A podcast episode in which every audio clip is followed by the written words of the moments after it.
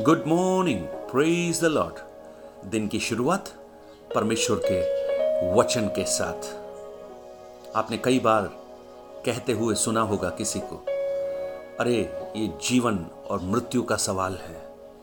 It's a matter of life and death और ऐसे ही एक परिस्थिति में जब कुछ प्रियजन होते हैं, प्रभु यीशु का प्रत्युत्तर क्या होता है, वो हम देख रहे हैं।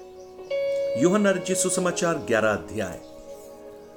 Book of John chapter eleven verses two to five ये वही मरियम थी जिसने प्रभु पर इत्र डालकर उसके पावों को अपने बालों से पहुँचा था। इसी का भाई लाजर बीमार था। सो उसकी बहनों ने उसे कहलवा भेजा कि, हे प्रभु, देख, जिससे तू प्रीति रखता है, वो बीमार है। यह सुनकर यीशु ने कहा यह बीमारी मृत्यु की नहीं, परंतु परमेश्वर की महिमा के लिए कि उसके द्वारा परमेश्वर के पुत्र की महिमा हो। और यीशु मार्था और उसकी बहन और लाजर से प्रेम रखता था। एक जीवन और मृत्यु का प्रश्न। जब दो बहनों के सामने आया, उन्होंने सबसे पहला जो कार्य किया, यीशु के पास संदेश भेजा कि, तुम्हारा मित्र जिसे तुम प्रेम करते हो, वो बीमार है। जिससे तू प्रीति रखता है, वो बीमार है। प्रियो, परमेश्वर अगर किसी को प्रेम करे और कोई परमेश्वर को प्रेम करे, इसका अर्थ ये नहीं है कि उसके जीवन में तकलीफ़, समस्याएँ, मृत्यु ना आए। लेकिन इन सब के बीच में उस प्रेम को कैसे प्रकट किया जाता है? परमेश्वर ने अपने प्रेम को हम पर प्रकट किया, अपने इकलौते पुत्र को भेजकर। हम कैसे अपने प्रेम को उस पर प्रकट कर सकते हैं? हमारे प्रेम का जो लैंग्वेज होना चाहिए, जो भाषा होनी चाहिए, वो है फेथ वो है विश्वास। अगर आप विश्वास करते हैं, आप उस प्रभु पर भरोसा रखते हैं तो निश्चित रूप से आपके जीवन में अद्भुत कार्यों को वो प्रकट करता है। परमेश्वर के प्रेम का प्रकटीकरण इस बात में नहीं है कि आपके जीवन में कभी भी तकलीफ़, समस्याएँ ना आए। क्योंकि मनुष्य यही सोचता है कि अगर उसका जीवन सब कुछ ठीक चल रहा है तो परमेश्वर उससे प्रसन्न है। और थोड़ा सा भी अगर इधर से उधर हुआ तो प्रश्न पूछने लगते हैं, प्रभु, क्या आप हमें भूल गए हैं?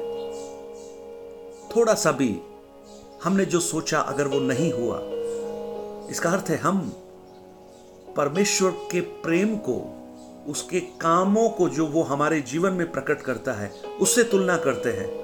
लेकिन प्रभु हमसे चाहता है कि हम उससे प्रेम करें, चाहे वो हमारे जीवन में अपने अनुग्रह कार्यों को प्रकट करे या ना करे, क्योंकि वो परमेश्वर है और प्रेम करने योग्य है। देखिए, सबसे पहला हम इस बात को समझ रहे थे कल कि उनका एक बहुत ही गहरा रिश्ता था यीशु के साथ। और आज जब ऐसी समस्या उनके जीवन में आई तो उन्होंने एक और काम किया। उन्होंने अपनी समस्या को यीशु के सामने बांट दिया, उसके हाथों में दे दिया। मुझे सुनने वाले मेरे प्रिय भाई, बहन, जब तक आप अपनी कठिनाई के बीच में, समस्या के बीच में, तकलीफ़ के बीच में, आप कोशिश करते रहेंगे कि मैं कर सकता हूँ, मैं कर सकती हूँ, मैं उससे करवा लूँगा, वो मेरे लिए करेगा। जब तक आप ये करते रहेंगे, प्रभु अपना कार्य वहाँ नहीं कर पाएगा। और जिस घड़ी आप अपनी समस्या को यह कहकर कि अब ये हमारे हाथ में नहीं, अब हम नहीं कर सकते। आप इसे अपने हाथ में लीजिए तो निश्चित रूप से प्रभु उस कार्य को आपके लिए पूरा करेगा। कारण क्या है?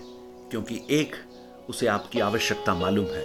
आपके प्रार्थना करने से पहले वो जानता है आपकी ज़रूरत क्या है। दूसरा, वो सामर्थ्य है सब कुछ करने के लिए। स्वयं परमेश्वर ने अब्राम से पूछा क्या परमेश्वर के लिए कोई कार्य कठिन है? उससे कठिन कुछ भी नहीं लेकिन कई बार क्या होता है? आपने कई बार बच्चों को साइकिल चलाते हुए देखा होगा। जब वो साइकिल चलाते हैं कई बार उनकी चेन निकल जाती है। फिर वो अपने छोटे छोटे हाथों से चेन को सही करने की कोशिश करता है। इस प्रक्रिया में अपने कपड़े भी काले कर लेता है, पूरा हाथ काला कर लेता है, लेकिन उसका चेन ठीक नहीं हो रहा। और आप शायद दूर खड़े होकर देख रहे हैं। हो सकता है आप ये सोच रहे हो कि उसको सीखने दो, है ना? कई बार आपने ऐसा किया होगा। मैंने एक उदाहरण चेन का दिया। बहुत सी बातों में आप अपने बच्चों को सीखने के लिए कुछ ऐसी परिस्थितियों में कुछ विलंब आप करते होंगे। हो सकता है वो मित्र अपने वो बच्चा अपने बच, मित्रों के साथ में जो फ्रेंड्स छोटे छोटे हैं उसी के समान उनसे सलाह मशवरा लेता होगा हेल्प लेता होगा। लेकिन जब अंत में वो नहीं होता तो क्या करता है? रोते हुए आपके पास आता है।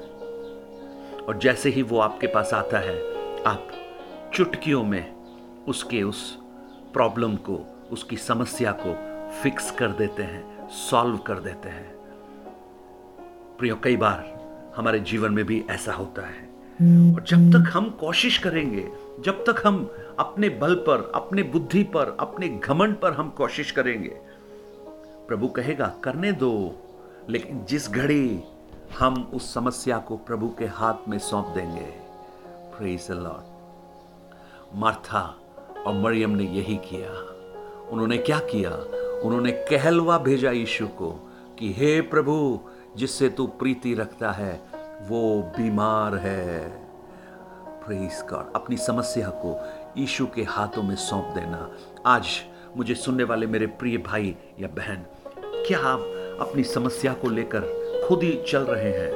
क्या आप खुद ही उस बोझ को उठाकर परेशान हैं, तकलीफों में हैं? प्रभु यीशु ने कहा, अपना बोझ मुझे दे दो। परिश्रम करने वालों और बोझ से दबे हुए लोगों, मेरे पास आओ, मैं तुम्हें विश्राम दूँगा। अपने बोझ को उसके ऊपर डालिए, प्रियो। अपने बोझ को लेकर मत चलिए। आप गिर जाएँगे, कमज़ोर हो जाएँगे, निराश हो जाएँगे। उसे उसके साथ बांट दीजिए। और जब यीशु को वो समस्या से अवगत कराया, उसके बाद हम देखेंगे किस प्रकार एक अद्भुत चमत्कार का प्रकटीकरण उस घर में हुआ। द लॉर्ड आज आज मेरी आवाज़ सुनने वाले मेरे प्रिय भाई बहन हो आपकी समस्या, आपकी परेशानी, शायद उस मार्था और मरियम के समान होगी। एक बीमारी हो सकती है, शारीरिक बीमारी हो सकती है, आत्मिक बीमारी हो सकती है। प्रेज गॉड कठिनाइयाँ किस किस रूप में आती हैं उसका वर्णन करना ही मुश्किल है। सबकी अलग अलग प्रकार की तकलीफें हैं। बहनों की कुछ अलग तकलीफ़ भाइयों की कुछ अलग तकलीफ़ बच्चों की कुछ अलग तकलीफ़। लेकिन इन सब के लिए हमारा प्रभु पर्याप्त है क्योंकि उससे कुछ भी कार्य कठिन नहीं। प्रेज गॉड आज अगर आप अपनी अपने विषयों को उसके हाथों में समर्पित कर सकते हैं वो आपके लिए आज भी सक्षम है। कामों को करने के लिए, क्योंकि प्रभु यीशु कल, आज और युगान युग एक समान है। क्या आप उसके हाथों में समर्पित करेंगे? कई बार प्रभु आपके जीवन में कामों को करने में विलंब करता है। जानते हैं क्यों? क्योंकि वो आपके विश्वास को बढ़ाना चाहता है। वो देखना चाहते हैं आप उस पर कितना विश्वास करते हैं।